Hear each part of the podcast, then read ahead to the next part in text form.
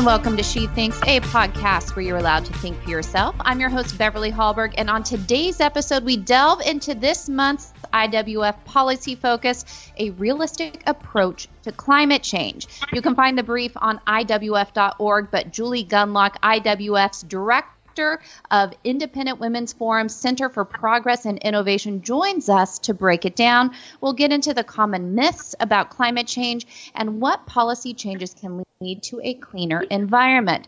But before we bring her on, we wanted you to know that during this time of uncertainty and unprecedented challenges due to COVID-19, it's more important than ever to show what America is made of. That's why Independent Women's Forum is highlighting American ideals of ingenuity, generosity, thoughtfulness, and kindness. From everyday Americans sewing masks and donating blood to companies providing free food and housing to those on the front lines, it's a beautiful reminder that we're in this together. Visit IWF.org or check us out on Facebook and Twitter and follow our campaign using hashtag InThisTogether to learn more about that campaign. But Julie, I am glad that you're on this podcast because we are in this podcast together. So thank you so much for joining us. Thanks for having me. Glad to be on. And of course, the policy focus that you wrote comes at a perfect time, the month of April, when we just this week hit the 50th anniversary of Earth Day, which seems to be a renewed focus, of course, by activists across the country and across the globe on this idea of something that would resemble the Green New Deal, talking more about the environment and the harms that we supposedly are creating. So I just kind of want to jump into the policy focus itself. What are some of the myths that have been perpetuated for quite a while and are definitely being discussed this week? Well, look, there's lots and lots of myths, everything from the obesity epidemic to, you know, the myth that polar bear populations are suffering, forest fires. Everything is blamed on climate change. So no matter what the societal ill is, usually activists can tie it back to climate change. I mean, I've seen some pretty obnoxious claims, like crime is going up because of climate change, or, you name it, they can tie it back. But I think the most common ones that we see tend to focus on extreme weather, and I mentioned forest fires or disasters. So extreme weather like tornadoes or hurricanes, natural disasters like forest fires and other issues. That is a common myth that's promoted by activists. Also, we see a lot on sea levels, and I'll get kind of into the details on these. And then the third one I highlight in the policy focus is the idea that fossil fuels themselves, so we're talking about oil, that they are inherently bad for the earth, and that is just not true, one. And also, a lot of these myths, especially the one about fossil fuels, they never really delve into the fact that fossil fuels have lifted people out of poverty and have made the world a much better place to live. So I think it's important that when you're talking about, okay, you know, these things, we might want to find alternatives, for instance, to fossil fuels, but you also have to recognize what fossil fuels have done, you know, for economies all across the world. So I can get a little bit into the specific myths that are promoted. The sea levels, for instance, you know, I think most people, I was looking back at when Al Gore predicted, you know, that in 2006, Al Gore said that there would be a 20-foot rise in sea levels, that he said polar caps would be completely melted, that we would have shifts and whole cities would be flooded, and that we would have coastal shifts. None of that has happened, and I think part of the reason and what people have started to understand now is that sea levels have risen for thousands of years, and it is at a much slower rate than what Al Gore predicted. And we're talking about over thousands of years. It's shifted just a really tiny amount that's really had no real effect on coastlines and on city flooding. But then again, you will see when there is, for instance, flooding in a city or flooding in a coastal area, you will see the climate alarmists immediately say, oh, it's because of climate change, when it really has nothing to do with that. That is weather. It is not, it is not climate change. So the other one you often see is extreme weather, which is kind of tied into this. Anytime there's a tornado or there's a hurricane or there's some other form of extreme weather, you again will see the climate alarmists suggesting that it's climate change. But you actually have, you know, the IPCC is reporting that there's been no increase in extreme weather in the past 30 years. And really, you can trace this sort of climate alarmist to about 30 years ago. I mean, they've always been there, frankly, before it was the sort of the world warming, the warming alarmist. It was the cooling alarmist. When I was a little girl, a little over 30 years ago, everyone was saying it was going to be a new ice age and we were all going to freeze to death. And I remember this. I remember, you know, claims of population explosions to the point that we would run out of food and water. And so these alarmist claims, these myths, these suggestions that one variable, whether it be polar, or, you know, the ice caps melting or extreme weather, one of these things is going to kill us. And these have been around for generations. You can talk to your parents, you can talk to your grandparents, crack open a history book. The alarmists have been with us for some time in memoriam. And so this is nothing new. But the effect is the same. It really does scare the public. And I think as we're going to get into here, it makes people worry enough that they tend to acquiesce more readily to government regulations.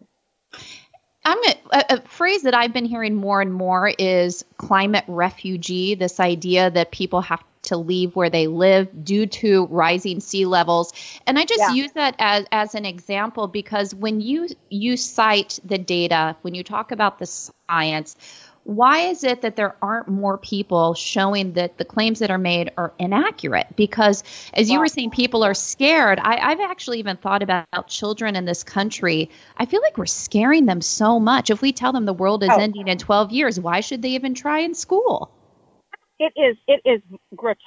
It is truly grotesque, the types of things these activists will do to push the American population and worldwide, it's not just Americans, into sort of agreeing to giving up some freedoms for the so-called promise of reducing climate change or stopping climate change altogether. You have Greta Thunberg out there. She is a young girl. I personally think that she is being greatly manipulated by the people around her, who says really terrifying things. Like, you know, she gets up at the UN and she talks about how she's had to give up her, she won't have a future, essentially. She says the world is on fire. She says, how dare you not put in place policies that would actually destroy economies and return nations to after sort of advancing and innovating and progressing to essentially developing nations. It would destroy the U.S. economy, and none of that is ever considered. I mean, now look, that's a child, so you know I always try to be careful with Greta Thunberg. But you've got AOC, who is out there saying the same thing, saying regularly saying we have 12 years until the world is essentially destroyed. Now, if you get her in an interview, she's a little bit more nuanced. She'll say something, well, we have 12 years. Until we can really put in place some tough regulations. But she also says things like, we can never go back. It's 12 years until we essentially reach this point where we fall off a cliff.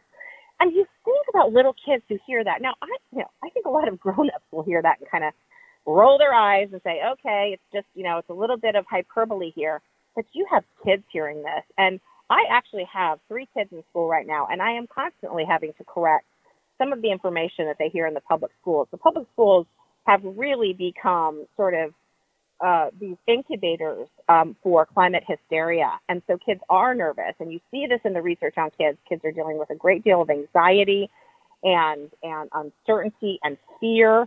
I mean, this is well reported within psychological circles that kids nowadays are very worried about their futures and very worried about climate change, and it does not match the reality of what we're seeing out there.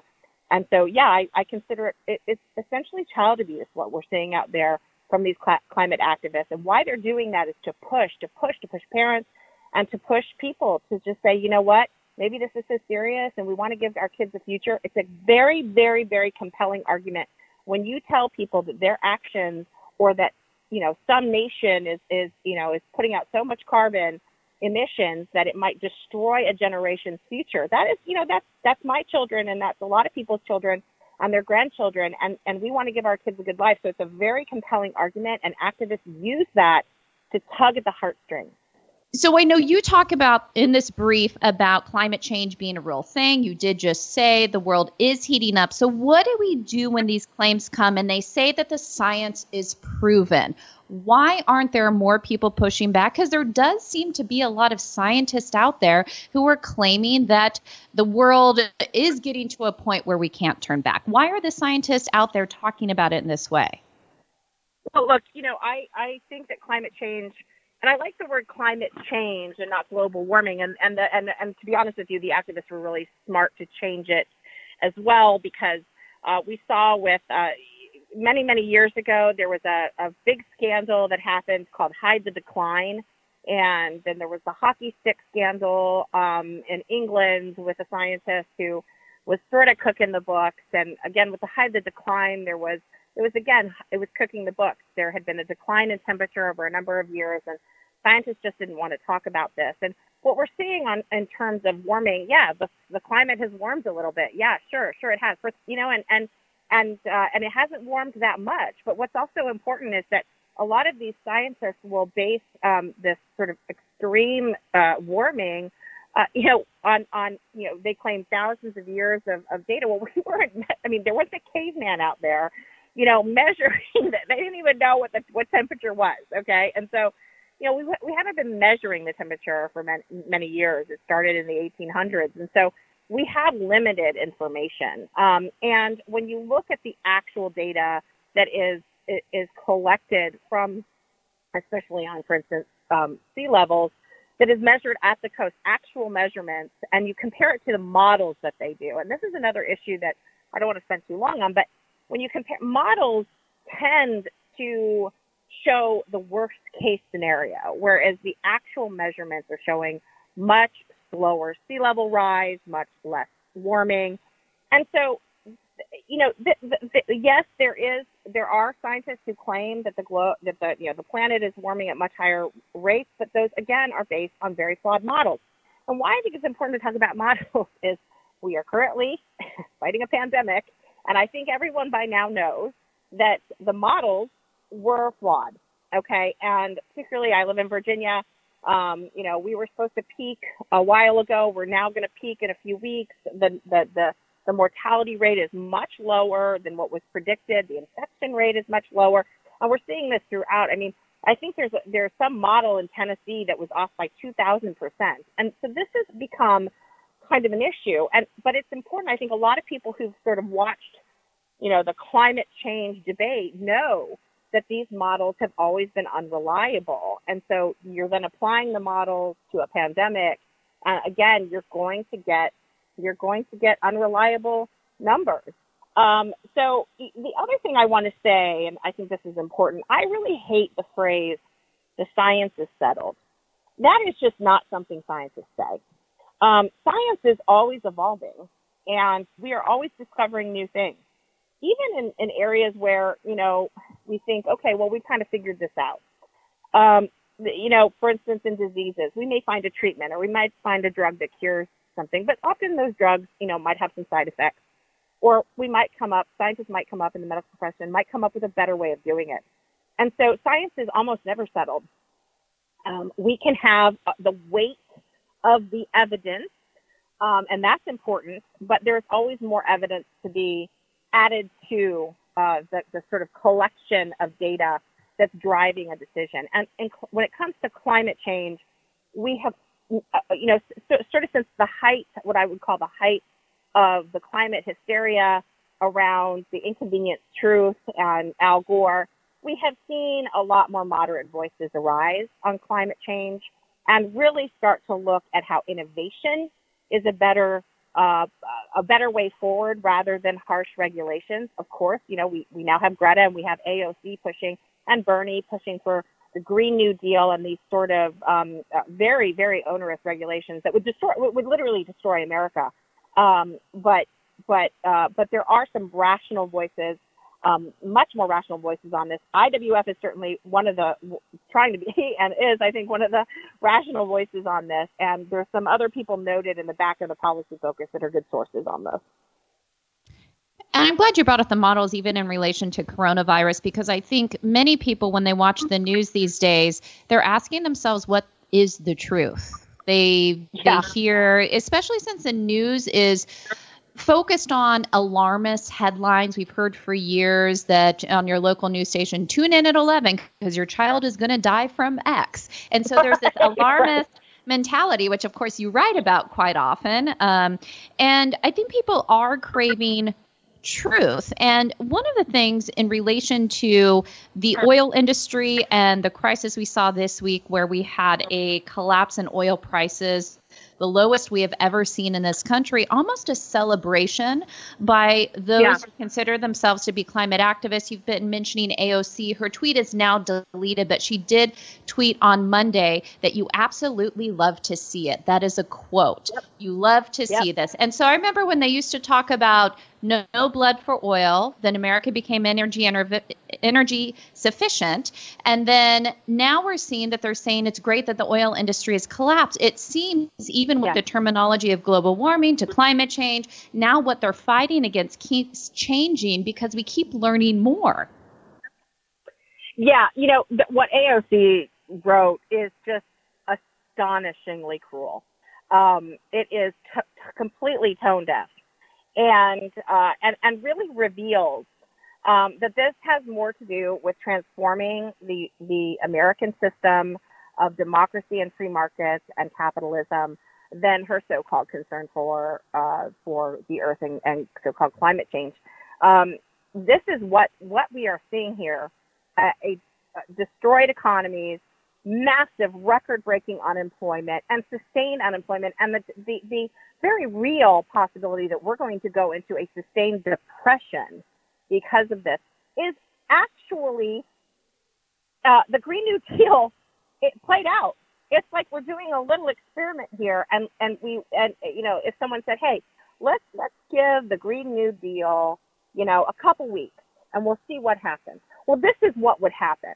You would have industries collapsing. You have people losing jobs, a massive job loss. You would have, incredibly high jobless claims and unemployment claims, and you would probably see limits in other things. The fact that, you know, I can't go to a restaurant right now and sit down with my family.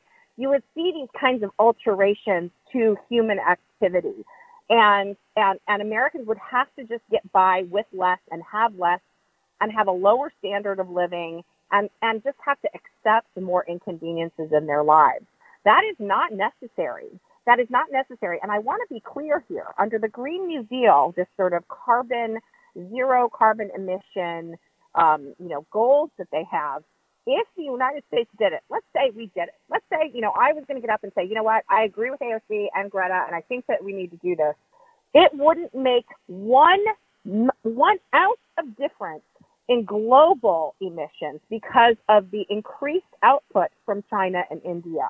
You have these countries that are signing on to the Paris Climate Accord and are not meeting them. They just flagrantly they say, you know what, we're not going to meet them. In fact, they increase their carbon emissions, and they ignore every other international treaty that they signed on to. Meanwhile, the United States is consistently lowering carbon emissions every year. And we have been praised by the unlikeliest of sources, by the WHO and from other international organizations that usually don't like us, but they actually do praise us for reducing our carbon emissions.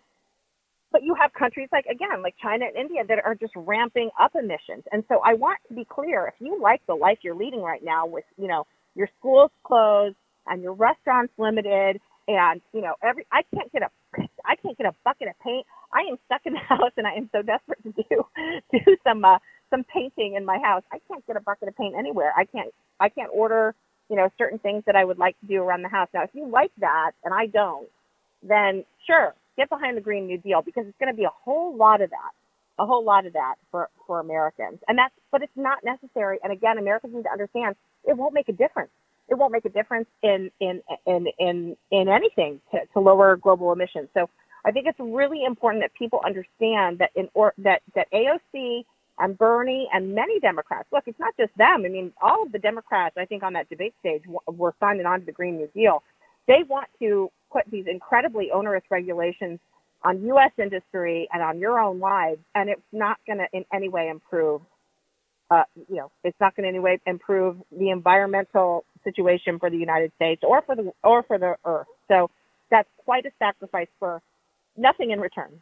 And you brought up a good point, which is the U.S. is the leader when it comes to a clean environment. Often when people talk about the myths of climate change, I'm sure you hear this all the time, they automatically think you don't care about the environment, that you're choosing your own lifestyle over the environment. But it doesn't have to be that binary choice. So explain to me the ways that the United States has been a leader in a cleaner country, cleaner planet. What steps, what policies, what energy sources have we been able to get that have led to that? Because I think that's a story that's often buried. So the World Health Organization sets very stringent air quality standards, okay? And the U.S. in 2005, we have met those, and we've reduced our carbon emissions by 14%. Okay, so since 2005, we've reduced that by 14%. Maybe we could do better, sure, but we have reduced it by that much. Just in that same time period, how much the rest of the world has reduced carbon emissions? None. In fact, the world has increased total carbon emissions by 20%. So, you have these combined emissions of six air pollutants, ozone, lead, particulate matter, nitrous oxide, sulfur dioxide, and carbon monoxide. Those have dropped by 74% in the United States, okay? And we're seeing increases again in China and India. We have, as I mentioned, we have been praised by the WHO for meeting these very stringent guidelines. In 1990, 50% of the U.S. population lived in areas where the U.S. met those incredibly stringent guidelines, okay? That's pretty good. Now, when I say, I'm not saying that the rest of the remaining 50% lived in polluted areas. There was more particulate matter in the air. Today, so that was in 1990, 50% meeting these incredibly stringent WHO standards. In 2017, okay, so 27 years later, 97% of the population of the United States lives in areas that meet WHO's most stringent air quality standards. Okay, and again, these are very stringent; they're set by the WHO. So we have 97% of the country living in basically the cleanest air, and our air is cleaner. Our water is also cleaner since it's been in the 1970s. So we live, when you see pictures of Beijing and when you see pictures of some cities in India, there is smog. And the same used to be true in the United States. There are old pictures of LA in the 70s and other big cities that had a lot of sort of pollution. And you could actually see it sort of hanging over the cities. That's still true in many of these countries, many of these cities in China and India. It's not true here in the United States. Our air is remarkably clean. And yet you don't hear about that. And what frustrates me so much is Greta Thunberg comes over to the United States in her $1 million boat, okay, that was donated by some rich person. You need to go to what is she doing over here? Go to China, go to India, talk to those governments and see what they're doing, because the United States is already on a good path to carbon emission reduction. We are on a good path to improving our waterways. We are on a good, we're really not on the path. We've sort of reached the end of that, the Candyland board game here. We're doing really good. And so it's frustrating, I think. I think there is a lot to be done. I think there are countries that can be doing a lot. I write about the ocean pollution and how here in the United States, ocean pollution is an absolutely huge issue. It is an important issue, and we should be working to improve ocean pollution. And yet here in the United States, you have policies like Starbucks and Marriott hotels and airlines banning straws, when straws make up 0.01% of the pollution in the ocean. What it is it is netting and fishing gear that is dumped into nine rivers that then make their way into the ocean. And those 9 rivers are all located in Asia and Africa. Why in the world Starbucks think it's going to solve this problem by refusing to give me a coffee straw, which drives me up a wall, is not solving the problem. If Starbucks and these other companies really wanted to solve these problems, and again, ocean pollution is a problem, they would be investing in the wastewater treatment facilities in these countries. They would be deploying people into these countries to try to help modernize these countries and find innovative solutions to the dumping problems that are really causing the ocean pollution problem. So, you know, I think it frustrates me to see America and the United States blamed for so much of this stuff when, in fact, we're really the good guys in this. So final question for you, when it comes to policy solutions, are there things that we can be doing better? Is this more about letting the private sector work and innovate and continue to find cleaner sources of energy? Is a lot of this just trying to prevent things like the Green New Deal happening? Or do you make some certain policy suggestions for the current administration? Well, look, I really think that the government messes things up. I really worry about government interventions. And look, I know that the government has set, for instance, certain clean water standards and clean air standards, and you know, I'm not gonna argue with that at this point. But I will tell you, and that's also what the green activists and sort of extreme radical environmentalists like to say. They like to say it was only because of government action and government threats of regulation and actual regulation that industry ever cleaned up its act. But you know what? Consumers have a lot of power here, and basically consumers have been demanding better, cleaner, safer sources of electricity and energy for a long time. And so it's also sort of consumers demanding this. But I will tell you the thing that I always think is the better solution to the world's problems is the human mind. And out of the human mind comes innovation and good ideas and problem solving. I mean, we are seeing this live with this coronavirus, despite China and the WHO withholding information and delaying information that could have been useful when we were trying to discover or find a vaccine for this. Despite all the delays and problems, the U.S. is on track to find a vaccine and to find proper treatments for this virus, and that's great. I wish we would have had a little bit more time. But human innovation is the way that we're going to solve climate change, and one way that we can do that is a technology we already have. In fact, full disclosure, my father is a nuclear engineer, and so the nuclear energy industry in the United States was really promising at one point in the 60s and 70s. There were a lot of plants being built. Nuclear energy seemed to be the wave of the future. But there was a tremendous, tremendous misinformation campaign, very popular misinformation campaign that was very powerful. And as a result, there hasn't been a new nuclear power plant built in, you know, over 30 years. I think it's 40 years now. And my father was part of a company that helped to build nuclear power plants. And that was very sad to see that industry kind of go belly up. And a lot of it was because of the myth-making that we saw from activists. And in the 70s, actually, there were a lot of environmentalists who thought, hey, nuclear, it's this great clean, it's perfectly clean. There is no pollution. There is nothing bad that comes out of nuclear energy. There is some waste that is, yes, it needs to be properly stored, but it is easy to do so, and it doesn't produce that much waste. All of these things can be dealt with. And so nuclear energy is very promising, and we need to be more like France. You'll never hear me saying that, but in this case, we need to be more like France. We need to encourage the building of more. In France, nuclear power is the main source of power, and we need to be building more nuclear plants. We also need to be looking into more creative and more innovative solutions. There's this new thing called carbon capture and storage, where carbon is actually captured. I mean, this sounds so sci-fi to me, but it's fascinating. Carbon emissions are actually captured from the source. They can be stored, and in the ultimate act of recycling, that carbon can then be used for other applications. For instance, manufacturing. Manufacturers often need carbon, and so they can actually use that carbon. You know, renewables.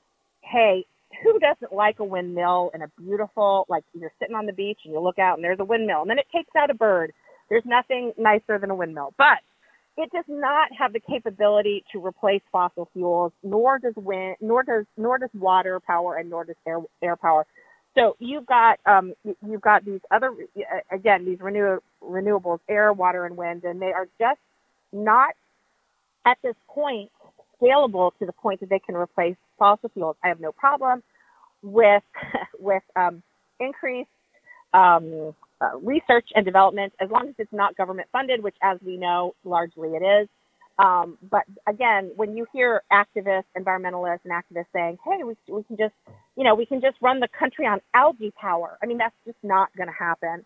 And the other thing I would say, and I think this is one of the United States' most powerful possessions, is its ability to export our ideas.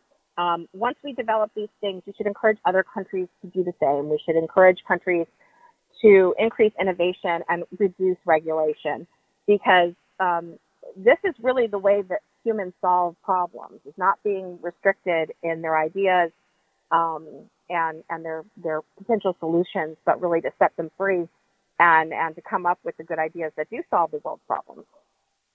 Well, I think we should all be glad that our Wi-Fi isn't being run by windmill power right now, because we'd have some major problems, as many of us are teleworking and online learning.